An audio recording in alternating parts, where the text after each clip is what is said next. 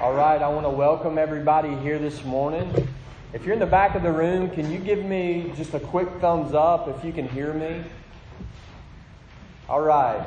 If you do not have a study guide under your chair this morning, if you could do a quick favor and hold up a hand, and we'll have some of the extras in the front make their way to the back. It's going to help you follow along this morning.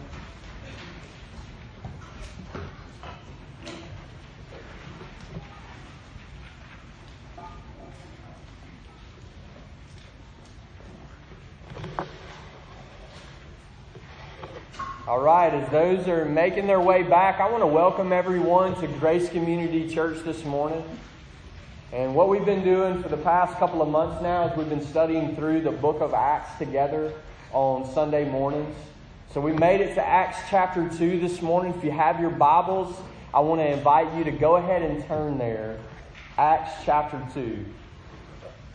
And what we're about to do is we're about to pray together and we're about to ask God to meet with us and bless the teaching of His Word.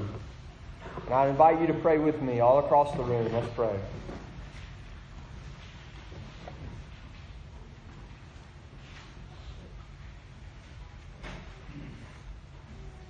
Lord, we come to you needy this morning. And you said that man shall not live by bread alone but by every word that comes from the mouth of God. Lord, we need your word this morning. God, we need it for life. We need it for sustenance, for nourishment, God. We need you to speak to us, Lord, through your word. All scripture is breathed out by God and profitable for teaching, for reproof, for correction, and for training in righteousness, that the man of God may be equipped, thoroughly equipped for every good work. God, do that today, Lord. We are gathered together in this place in the name of Jesus, and we ask, God, that you would come meet with us, Lord. That you would speak to us by your Holy Spirit through your word, and that you would equip us, Lord. You say that the unfolding of your word gives light and that it imparts understanding to the simple. Do that today, God. Bear witness to the truth of your word, God. Let light break upon eyes this morning, Lord. Help us to understand things about you that we didn't understand walking into this place. Impart understanding to the simple, Lord. Make them wise today. Give them wisdom from heaven. The law of the Lord is perfect, reviving the soul. God, do that today, Lord. Revive our hearts this morning. Let us hear from you today. Draw near to us, Lord, and help us to hear your word today in the power of the Holy Spirit. In Jesus' name we pray. Amen. All right, let's read our text together this morning. We're going to cover Acts chapter 2, verse 42 through verse 47. Let's read it together. It's the Word of God. And they devoted themselves to the apostles' teaching and the fellowship, to the breaking of bread and the prayers. And all came upon every soul, and many wonders and signs were being done through the apostles. And all who believed were together and had all things in common, and they were selling their possessions and belongings and distributing the proceeds to all as many as had need. And day by day, attending the temple together and breaking bread in their homes, they received their food with glad and generous hearts, praising God and having favor with all the people. And the Lord added to their number day by day those who were being saved. It's the word of God to Grace Community Church this morning. Let's remind ourselves this morning that we're in the midst of Acts chapter 2. And we've spent several weeks studying through the day of Pentecost. Okay? And our passage today picks up on the aftermath of Pentecost. This is this passage today shows us the effects of the Spirit of God being poured out on His church. And so we're going to think about that together. Think about some themes that are running through um, the book of Acts. And so let's think together about Pentecost. What happened on this day, brothers and sisters? The Spirit of God was poured out. And we studied that together. We studied that this same Jesus, on the day of Pentecost, the same Jesus that was crucified, the same Jesus that was resurrected from the dead, that same Jesus was exalted to the right hand of God, and he sat down at the right hand of God. And on that day, he began to reign as king over all, as Lord of the universe, as God over everything that he has made. And so Pentecost gives us a glimpse to what Jesus is doing at the right hand of God. Jesus is still reigning at the right hand of God today. Even as I'm speaking to you, He's a king sitting on His throne and He's reigning. And so let's think about that together this morning. What types of things does King Jesus do sitting and reigning at the right hand of God? Well, He does things like Pentecost. Pentecost. Let's think together for a moment. This is the story where a crowd is gathered together by miraculous works of the Holy Spirit, and the Apostle Peter, full of the Spirit of God, begins to preach the gospel. He begins to preach the good news of Jesus Christ. And look, look back really quickly to verse 37 of chapter 2. What did King Jesus do on that day as that word was going forth? He's reigning from his throne. And what kinds of things does this king do? And verse 37 gives us a description that this king stabs people in the heart. 3,000 people in a millisecond, verse 37, Acts chapter 2, tells us that they were cut to the heart. They were sliced on the inside by the Spirit of God. They were convicted of their sin. The Apostle Peter was not standing by himself preaching that day. Jesus was with him.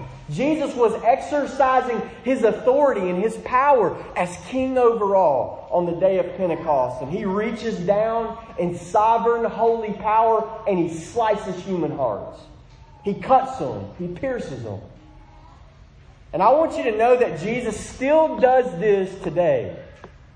Jesus still does this today because Jesus still reigns at the right hand of God. He cuts human hearts and he brings conviction of sin. I heard a testimony about a young woman who is joining our church just this week. And I was reminded that King Jesus, he still swings that sword today with sovereign power to save. And she began to, to, to, to, to tell her testimony with tears in her eyes that for her entire life she had been told she was a sinner. She knew she was a sinner. But in a moment of time, Jesus stabbed her in the heart. And for the first time in her life, she felt unclean before a holy God. She felt rebellious before a holy God. She felt unfit to be in his presence. What happened in those moments? She got cut by the Spirit of God. She got sliced on the inside. Jesus, reigning from his throne, he pierced her heart with conviction of sin. He is a mighty king, reigning at the right hand of God. And these are the types of things that he does. He, he, he takes his enemies and he places them under his feet. He subdues rebellious human hearts. And on the day of Pentecost, this happened to 3,000 people at the same time. It was a mighty display of the power of the risen Christ through the work of His Holy Spirit. So I want you to think about that. The, the writer of Acts, the Holy Spirit, the entire Bible makes no apologies over and over and over again, we bump into this, this theme running through Scripture that God is sovereign in the salvation of man and woman. God is sovereign in the salvation of rebellious human beings. And we see it here again. Acts chapter 2, on the day of Pentecost, Jesus is king. 3,000 people got saved that day in one sermon. And let me tell you what didn't happen. Okay?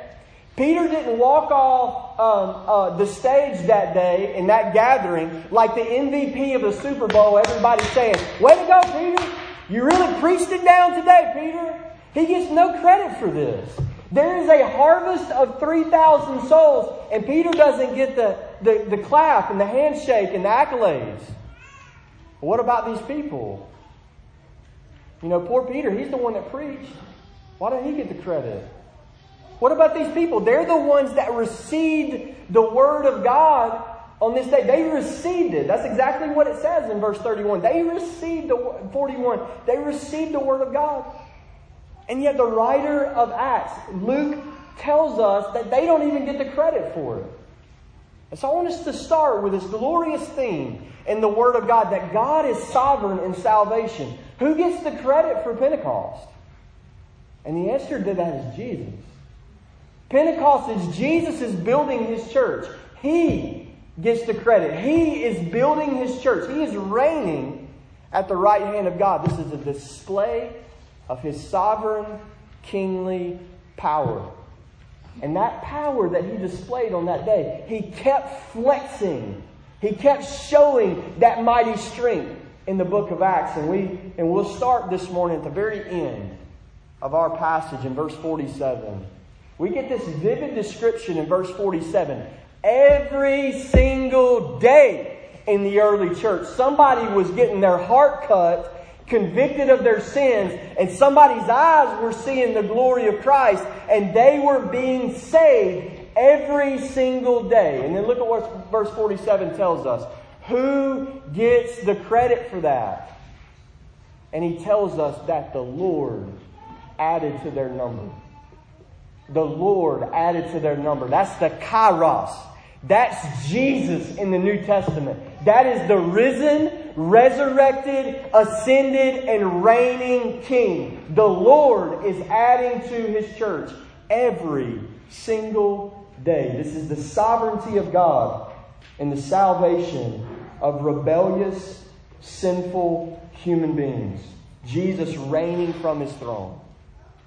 Now, we talked about that quite a bit at Grace Community Church. And I don't want you to run from it. I want you to see it in the Word of God and worship God for it. The sovereignty of God and salvation. But what I want to do this morning is I want to take that a step further. And that's exactly what this trajectory of Acts chapter 2 does. It takes us a step further than God saving individuals, Jesus saving individuals. So I want you to think about that this morning. Okay? Jesus flexes his might and his power. And what happens when Jesus does that is people get saved, but that's not all that happens. Okay? And what we see in Acts chapter 2 is that Jesus is doing more than saving individual sinners. He's gathering together a people. He's gathering together a people. This is the, the local church. He is, he's building a church. And so I want you to know this about Jesus. The real Jesus, the one who sits on the throne at the right hand of God right now. I want you to know this about him. It's he's about more than saving individual souls. He's about building local churches.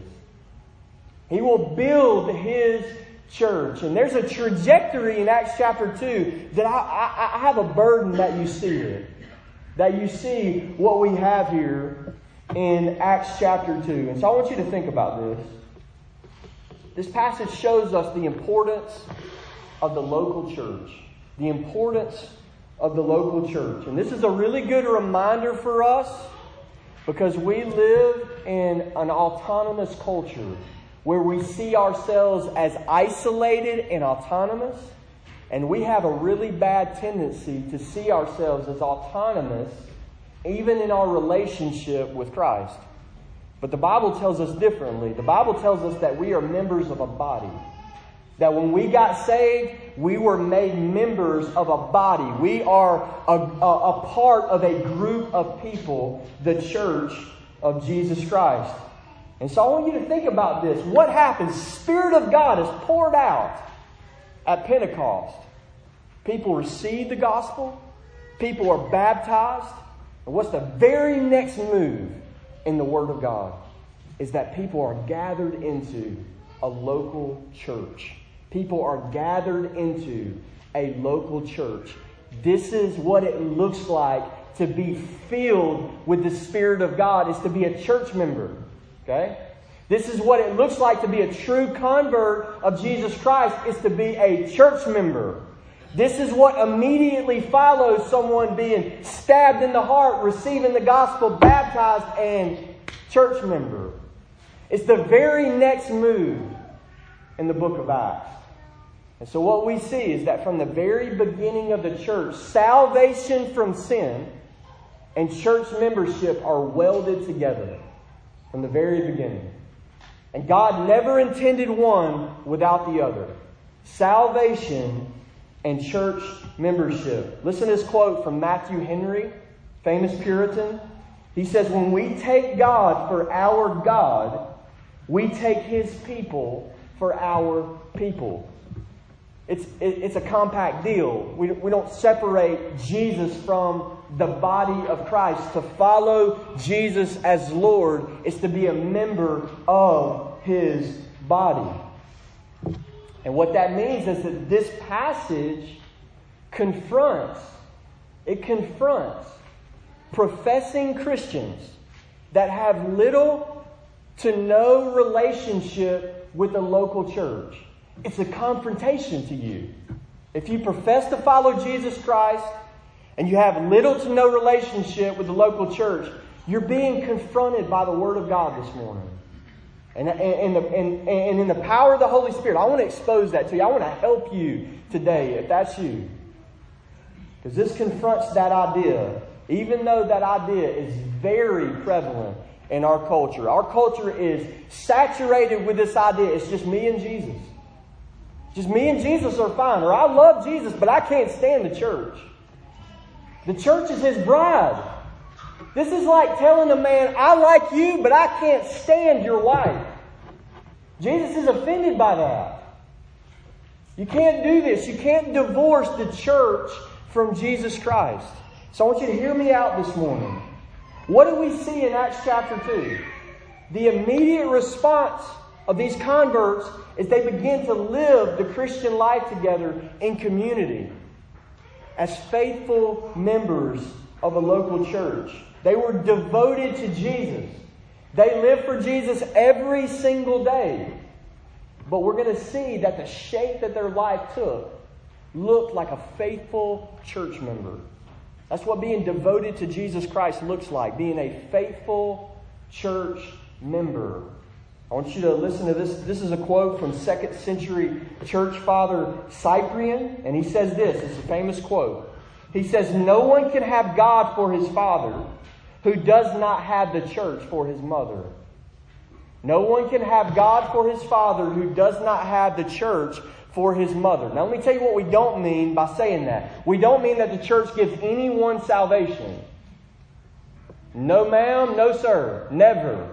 Jesus gives salvation. But what we do mean is this that when King Jesus does an authentic work in someone's life, that's called regeneration. New birth. They're made a new human being and they're given a new heart. And what their relationship to the, to the local church shows us is if in fact they have been given that new heart that loves the people of God, it's an evidence of conversion. The church doesn't give anyone salvation, but it is a mark that someone has been transformed by the gospel. So I want you to think about that this morning. Church membership, it really is that serious. It really is that essential. That your life is immersed into the body of Christ. Jesus did not design for you to live the Christian life by yourself. It's not made that way. So if you're here today and you, you profess to follow Jesus Christ, even if you are a member of this local church or another local church, if you're here today professing to follow Jesus Christ and you have been unfaithful to join and be devoted to a local church, I want you to hear me out. Maybe you've been unfaithful as a church member because you're ignorant and you had no idea that it's this important as what we're talking about right now. Maybe that's you. Or maybe you've been unfaithful as a church member and you've been sinning with your eyes wide open. Okay? Either one of those two scenarios, my encouragement to you today is that you sin no more. That you repent of this, that you resolve in obedience to Jesus Christ to find a healthy local church, to join a healthy local church, to be a devoted faithful member of a healthy local church to serve Jesus Christ with that group of people. That's my exhortation. That's my plea to you this morning. You are not designed to live the Christian life by yourself. So, Acts chapter 2, verse 42, we are being exposed to the importance of the local church. Now, let's begin to press into this this morning. If you want to find a healthy local church, then you need to pay attention to verse 42. If you, as a member of Grace Community Church, if we want to grow as a local church, verse 42 tells us the areas that we need to be strengthened in. So we're going to give attention to this, that when they began to devote themselves to Christ together, verse 42 sheds tremendous light on the things that they began to do. So I want to read that again. Verse 42 They devoted themselves to the apostles' teaching and the fellowship, to the breaking of bread and the prayers. Now I want to start with that word devoted. That's an important word, and I, and I, want, I want to sharpen your understanding of that word this morning. If you look down in verse 46, that word devoted is the same Greek word as the word attending in verse 46. And I think it's going to really help you to see the flow of this passage and the main theme of this passage emerge if you think about that word being this that they were constantly attending these four things. That's what devotion looked like in the early church, constantly attending. It looked like church attendance.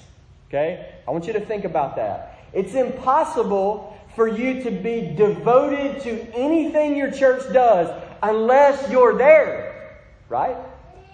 And this tells us that they were devoting themselves, that they were constantly attending the meetings of the church, and that they were participating in these activities. And I want to camp here for just a moment on church attendance.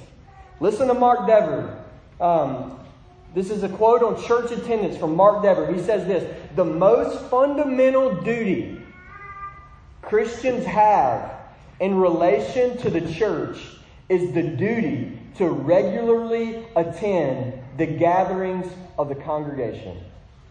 The most fundamental duty.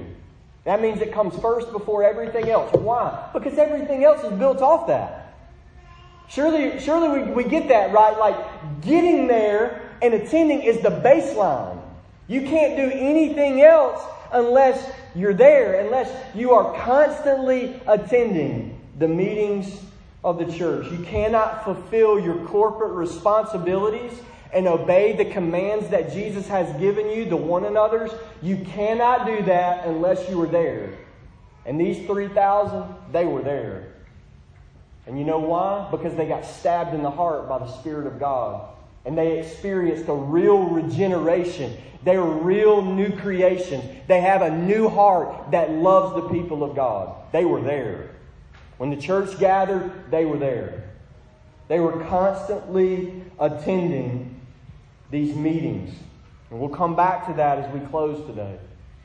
This concept of church attendance, being at church, being with the people of God. And I want us to notice what, what types of things that they began to do at these meetings. And we get a fourfold description in verse 42. And this is a sketch of a healthy local church, a spirit filled church. And the first thing that we're told is they're constantly attending the apostles' teaching. They're constantly going to hear the apostles teach. So let's think about that for a moment. Because that don't happen today. At least not in the way that it did for them.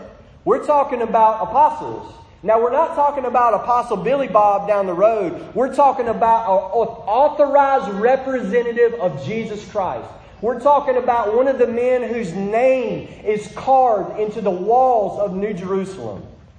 We're talking about the apostles of Jesus, the foundation of the church, authorized representatives of Jesus Christ. Paul says he was the last one. This don't happen today. Not at least not in the way that it happened for them. These were the apostles of Jesus Christ. And they went to hear him teach all the time. So I want us to think about that. These men were promised some very unique things by Christ. And one of the things that these men were promised is an infallible, spirit inspired memory of everything that Jesus said. I want to read that to you. In John chapter 14, verse 26, says this But the Helper, the Holy Spirit, whom the Father will send in my name, he will teach you all things, and he will bring to your remembrance all that I have said to you. How did they remember all that stuff? I mean, how did they crank out that gospel story of Jesus four times over? How did they crank out all these apostolic letters in the New Testament? Jesus promised them that. That they would be the unique recipients of this spirit inspired memory. They would remember everything that Jesus said. And that they would have this memory that was infallible. That way, when they turned and they passed on the teaching of Christ, the teaching of the, apost- the, the apostles was so infallible that their teaching became the teaching of Jesus himself. They spoke the words of Christ, the authoritative words from Christ. They laid the foundation of the church. Authorized representatives of Jesus Christ, passing on the truth about Jesus perfectly and without error. Perfectly and without error. And we still, to this day, decide what is true and what is false by the standard of apostolic teaching, the Word of God, the New Testament. We have the words of the apostles today, not in Billy Bob down the road, but in the Word of God, the canon of Scripture, the inspired books of the New Testament. Anybody who says they have more authority than those words is a liar, a false teacher, and a false prophet. This is how we decide what the truth about Jesus is today. It's through the Word of God.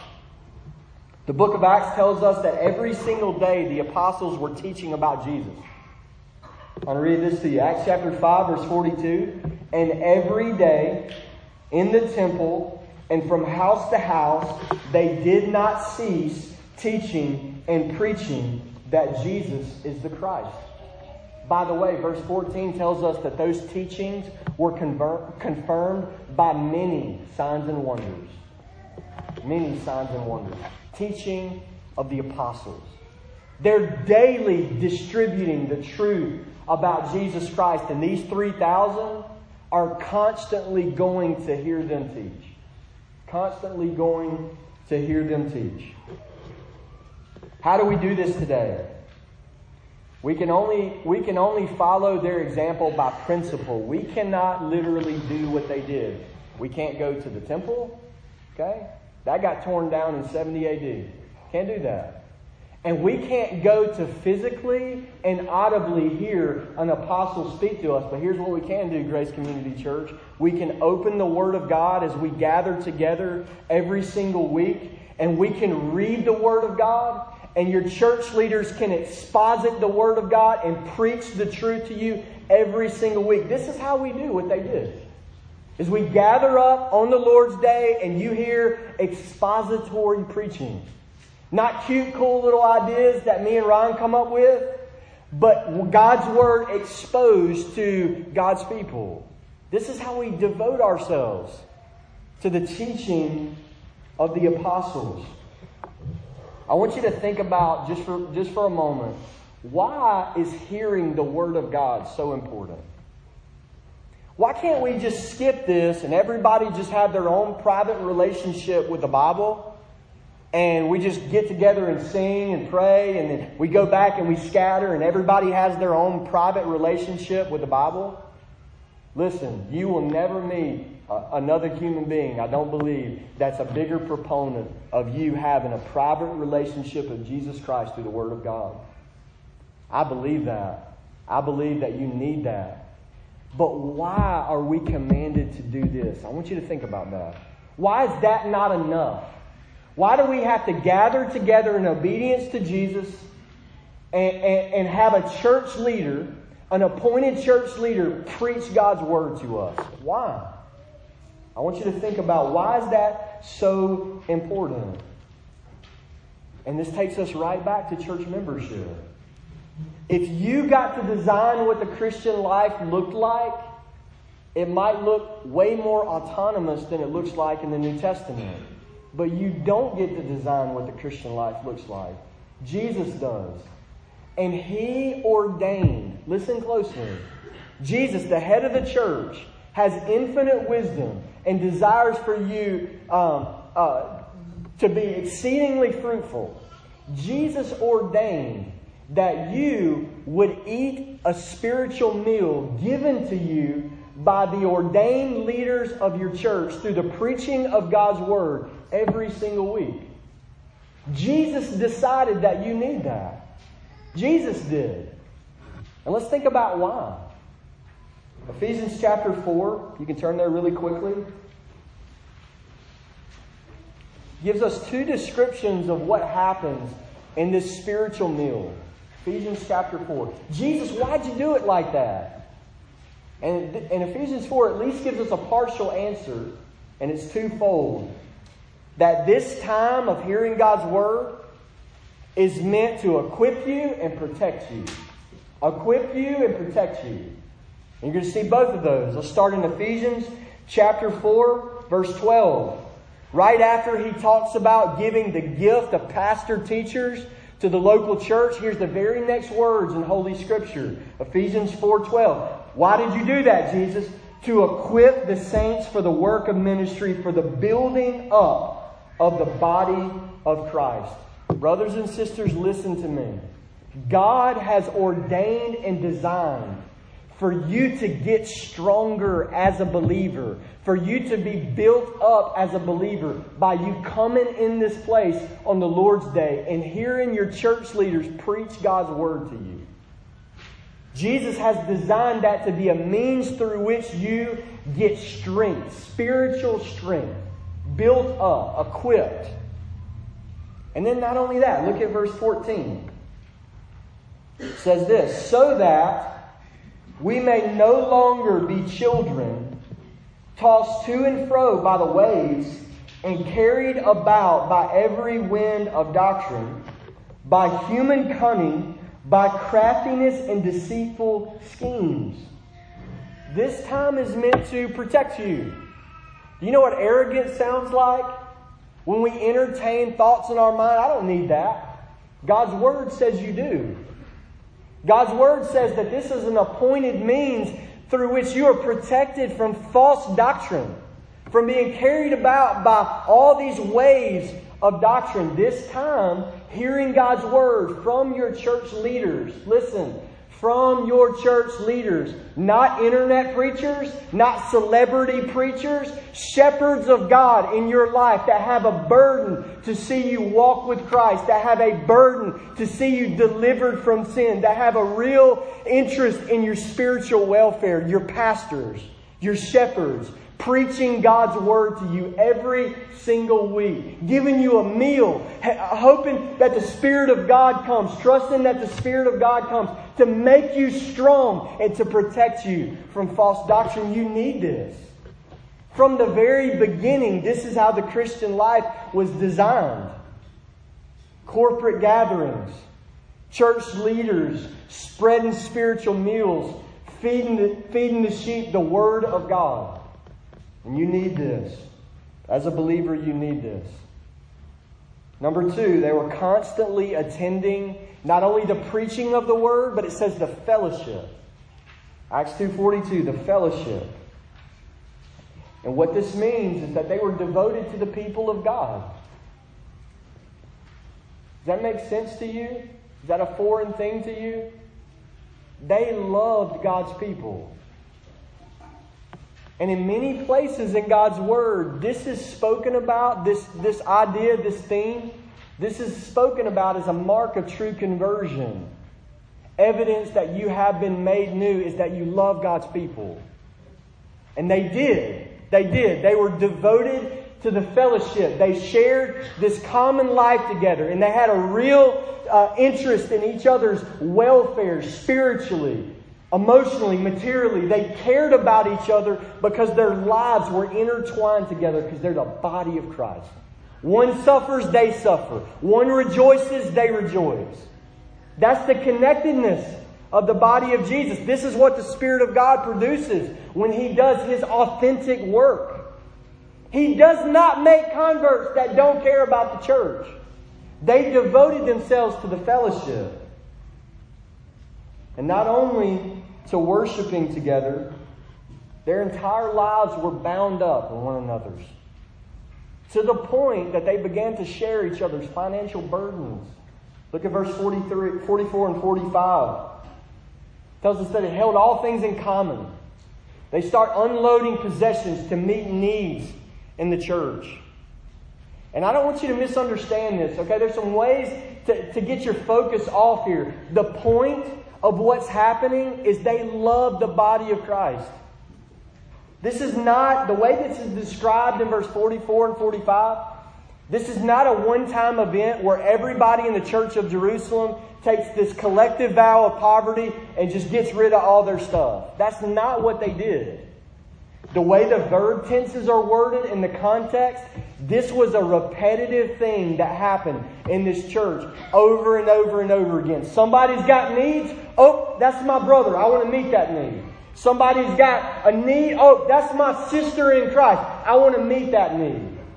The goal of what they were doing is not to get rid of their stuff. The goal of what they were doing is to meet the needs of their church, their local church. They're devoted to each other. You rejoice, I rejoice. You weep, I weep. You suffer, I suffer. This is, this is the mark of the church that the Spirit of God builds. There was a constant, steady flow of resources to the needy. Number three, they constantly attended the breaking of bread. Now, this phrase can describe two different things in the New Testament. It can describe a common meal and can also be a description of the Lord's Supper.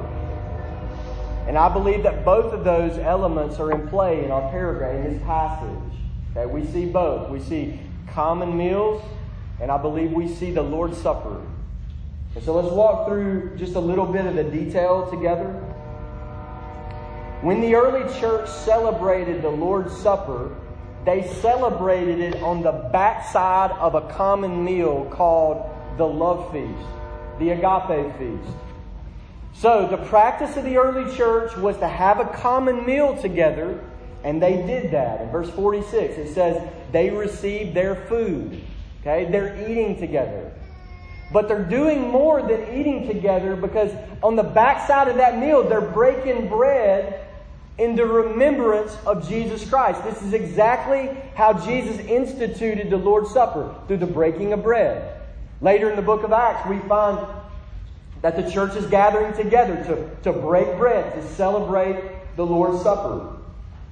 And so they're doing both of these eating common meals and, and, and enjoying each other's fellowship. And on the backside of that, they're celebrating the death of Jesus Christ for their sins. They're worshiping Jesus together. Okay? This, this goes a little step further than just sharing some meals together. They're worshiping Jesus together at their tables. They're remembering Christ.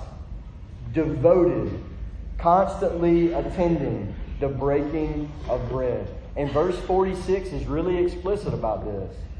They did this every day.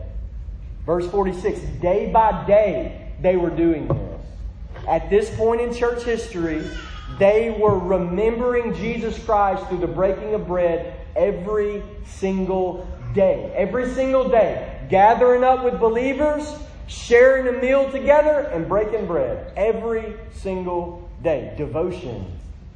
Their whole life is being saturated with the worship of Jesus Christ and loving His people. Number four, they're constantly attending the prayers. And, and, and, don't get confused, these are not four separate meetings of the local church. This stuff is happening together as they gather, whether that's a large gathering or a small gathering. They would pray together. True converts gather up to pray with Christians. That's the flow of, of, of Acts chapter 2. Spirit of God does a work, and they pray together, constantly devoted to praying together, calling on the name of God together. At this stage in church history, there wasn't yet a complete split with Judaism. And Acts chapter 3, verse 1 tells us that they're still participating at this time in the daily temple prayers. They would go to the temple and they would pray to the God of Israel, the God of Abraham, the God of Isaac, God of Jacob, the God and Father of our Lord Jesus Christ. Daily, they were going together to pray, to join into the prayers.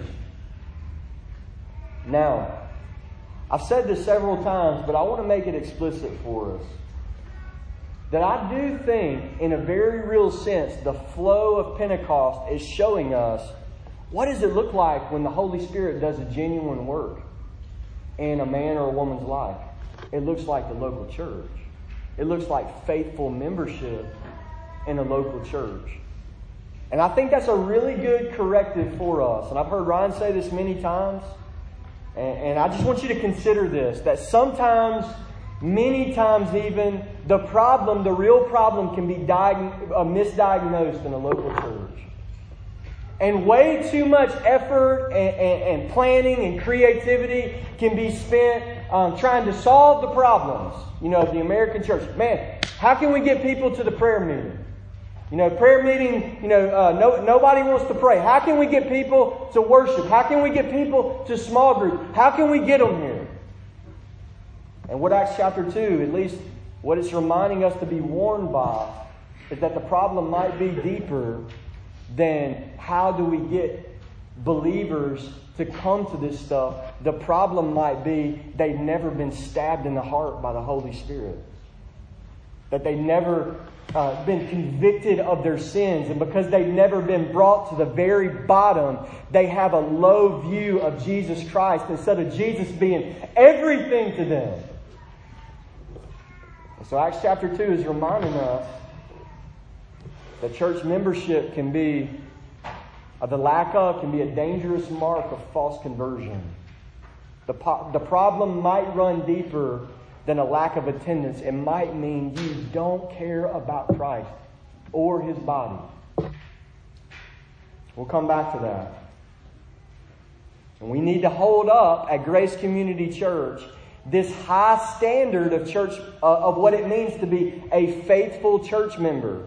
If our culture snatches this down all the time, Acts 2 is sitting there like a beacon holding it up. Nope. True converts and disciples of Jesus Christ, they're devoted to the, to the local church. They're there. They're, they're in attendance. Their whole life is being swallowed up by the things of Jesus Christ. Together. Together. It's our job as a faithful church to hold up that high standard. To hold up that high standard. Now, we jump back and we get 30,000 feet above this passage and we begin to ask, you know, what's the main thing here?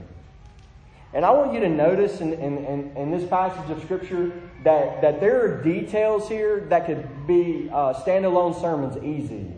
Each of those four things in verse 42 could be its own sermon. Fact, we've done that at Grace Community Church. There's some details about the sharing that could be its own sermon. About the Lord adding to the church could be its own sermon. And what I want to do instead is I want to get that 30,000 foot view and I want to ask, what's the main thing that we see here? And I was really struck by this, and, and I, was, I was thankful to our God in light of some things that we are, are going through as a local church. That I believe the theme that emerges in this passage, the main thing, is the togetherness of the church. That when the Spirit of God did a work, He welded them to a family, to a group of people. And they're so together that you can't even hardly unravel their lives from each other. They're together. They're entangled together. They have a mutual interest. They're living the Christian life together. Every single thing we see here happens corporately, not individually. They're praising God together. They're praying together. They're hearing God's word together. They're sharing together. They're taking the Lord's Supper together. They're always together every single day. Togetherness of the church. In verse 46, get this description day by day, attending the temple. And then it also says, in their homes. So they're together daily, every day. And they're in the temple, and they're in the homes. They're having large meetings with everybody there. They're having smaller meetings with fewer people there. Every day. They would meet in the temple Collectively, this was one of the places in Jerusalem, one of the only places that was large enough for several thousand people to gather together and have a corporate gathering. And so they continued to use the temple. Specifically, the book of Acts tells us that they gathered in Solomon's portico on the outer courts of the temple. 3,000 plus would gather up and hear the apostles teach the word of God. They would worship God. They would pray. They would share together. And then this text tells us, and then they split into smaller groups of at least a hundred or less because they had to fit into homes. And they began to crowd into these homes and share common meals together and worship Christ together and praise God together and pray together. Every day, together. They're together. Their lives are bound up in each other. Reminds me of 1 Thessalonians chapter 3, he says, Now I live if you are standing fast in the Lord. That's how welded together their life was to the people of God. Together. So they met together. They heard God's word together. They prayed together, remembered Jesus together. And they took a real interest in the lives of other Christians. They weren't solo followers of Christ, and they weren't selfish followers of Christ. They cared about their brothers and sisters. And they did this in a big service and in a small service. So I want you to think about that. That sounds a lot like what we do at Grace Community Church. We gather together and we hear God's Word. We hear God's Word. We gather together and we pray. We gather together and we remember Jesus Christ almost every single week at this local church. We celebrate the death of Christ. We freshly participate in a new covenant that was inaugurated by the blood of Jesus. We take a real spiritual interest in each other's lives. We even meet real tangible needs on a consistent basis at this local church. There's opportunities for all of us at this church. And we do it in big groups and we do it in small groups. We have a large service every week and we break down into smaller groups throughout the week. What do you know, brothers and sisters, right from Acts chapter 2? Right from Acts chapter 2. And I really want to encourage you with that, that, that the way that we're going about this, this is not the wisdom of man. This is not, oh, this sounds good. This would be good if we do this. How about we do this? Well, this ain't working. How about we do this? That's not our job. Our job is what does the Word of God say? And we're convinced of that. We're convinced that God has helped us. We're not perfect. We need to grow, but we're convinced that God has helped us in this. That this is church according to the Bible. Church according to the Bible. Gathered up and doing these things. Gathered up constantly. Lives lived together? Grace Community Church. I want to just mention something to you before we move past this. If you're convinced that this really is biblical, that this standard, this is not, you know, the Green Beret Christians. This is 3,000 every single one of them. Every single member of the body of Christ devoted to these things.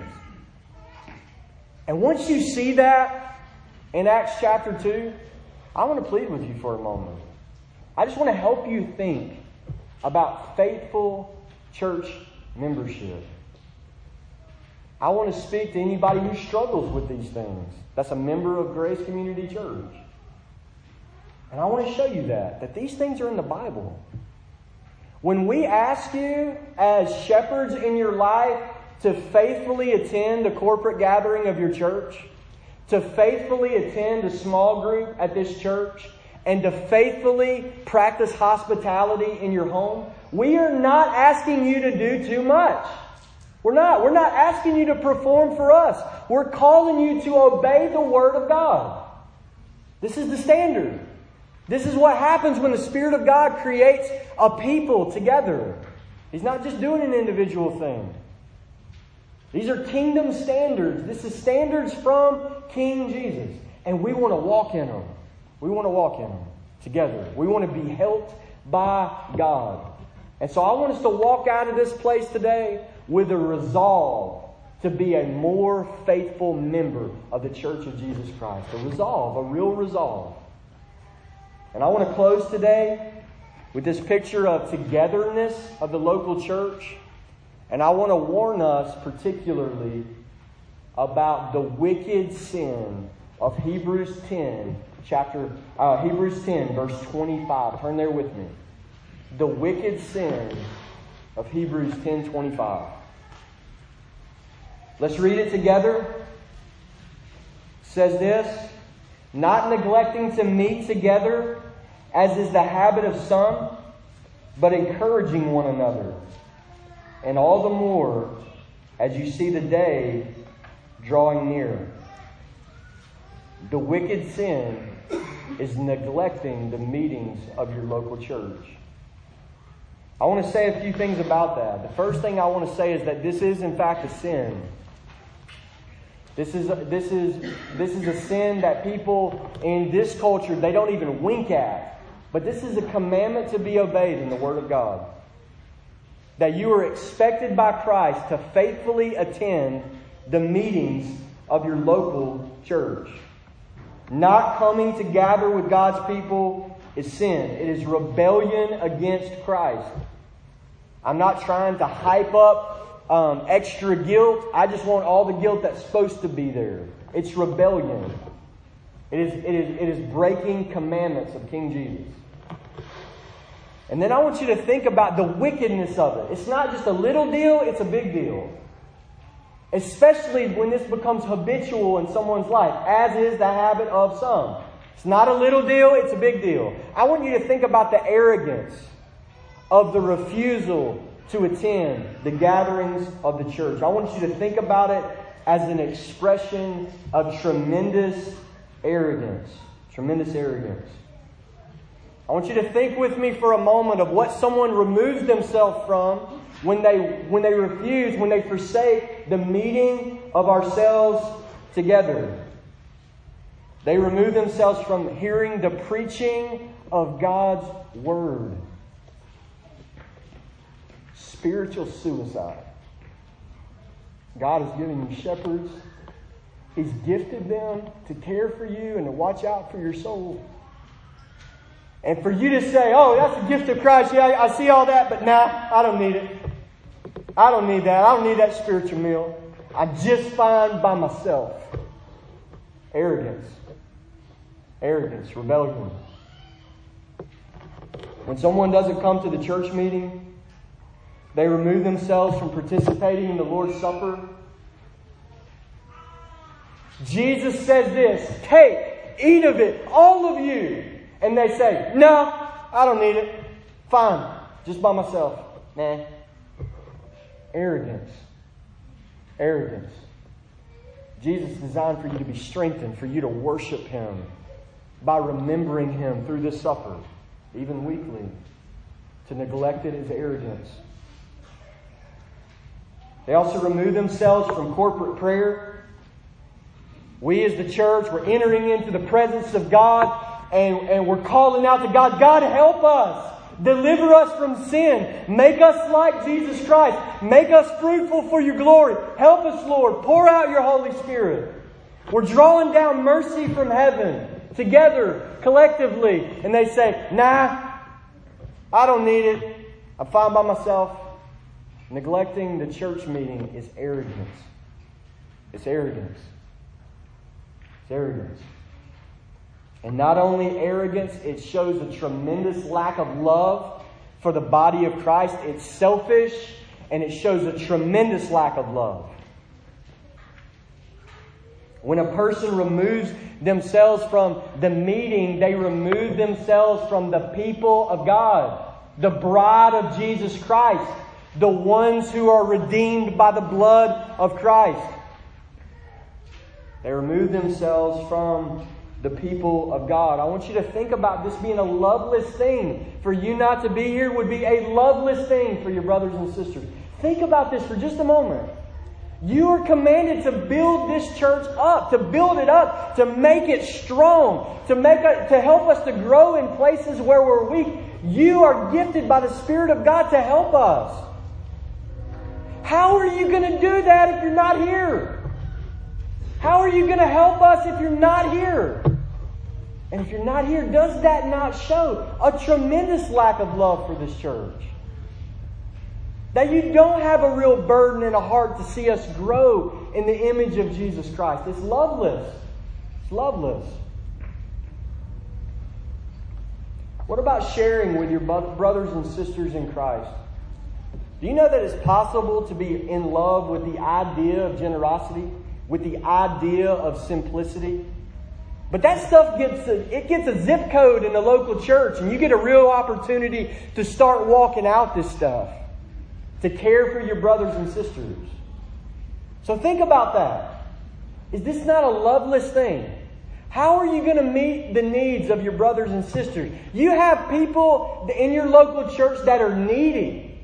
They have needs. They have spiritual needs, emotional needs. They have physical needs, how are you going to meet them if you're not even there frequently enough to know people's name?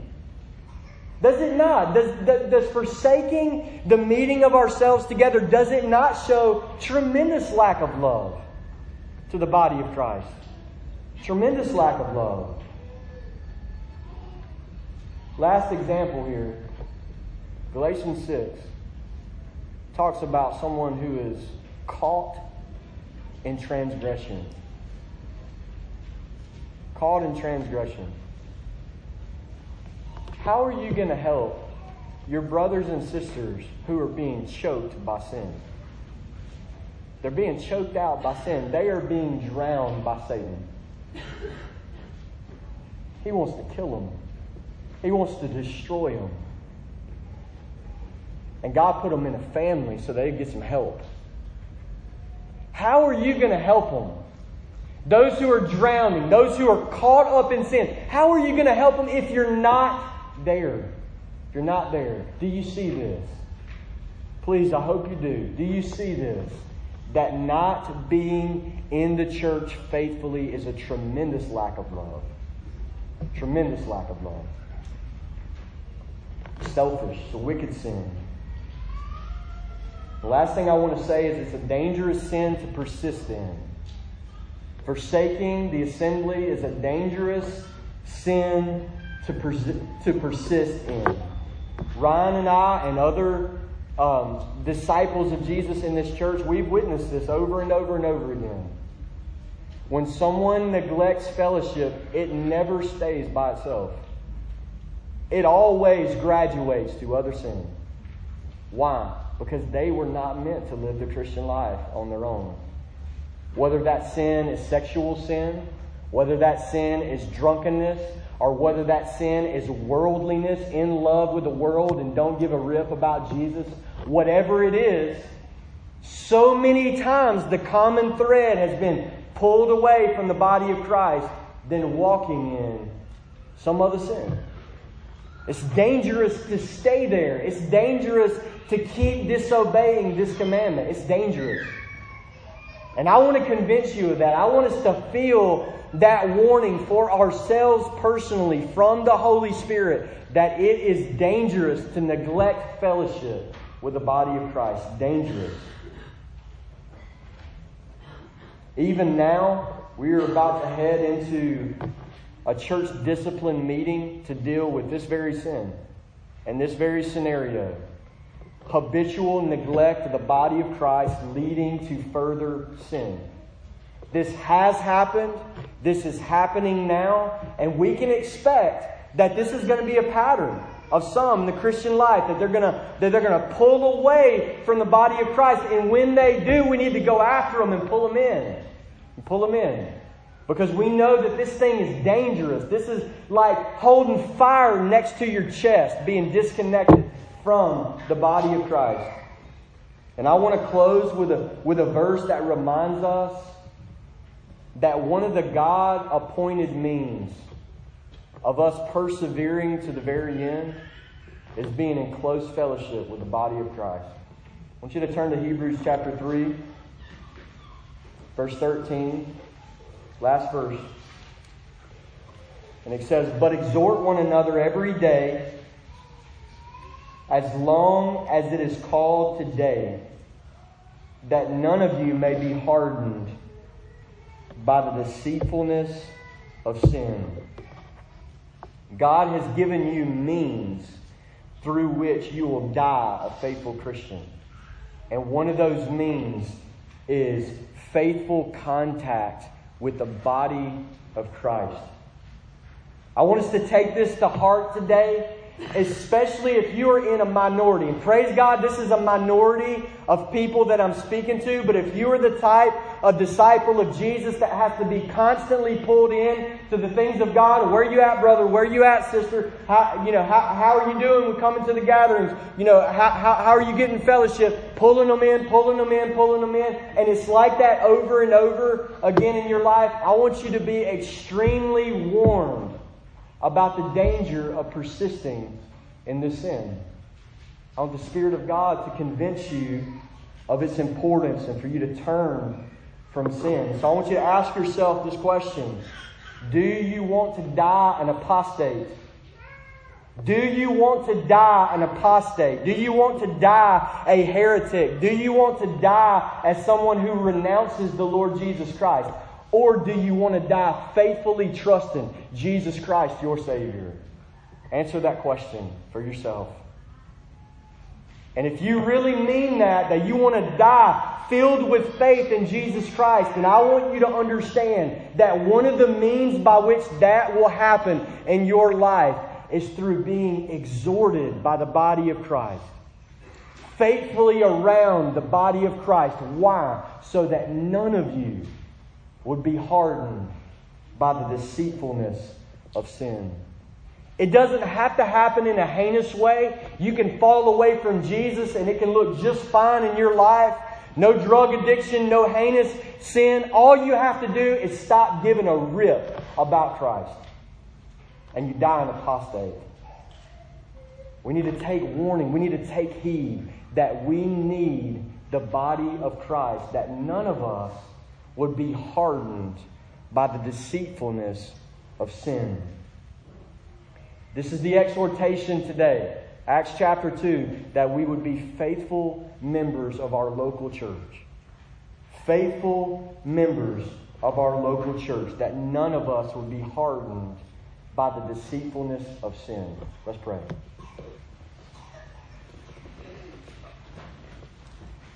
Father, we want to praise you today that your church is something that you built and that you build even to this day, Lord. And we have participated, God, in this gracious gift, Lord, that you have given us a family in this city. And you surrounded us with brothers and brothers and sisters whom our soul loves. And God, we ask that today that you would give us tremendous help in this area of faithfulness to your body. God, I pray that you would strengthen the weak today, that you would admonish the idle today. Lord, do it. Let your word have an effect. Lord, let it bear fruit in this local church. In the name of Jesus, amen.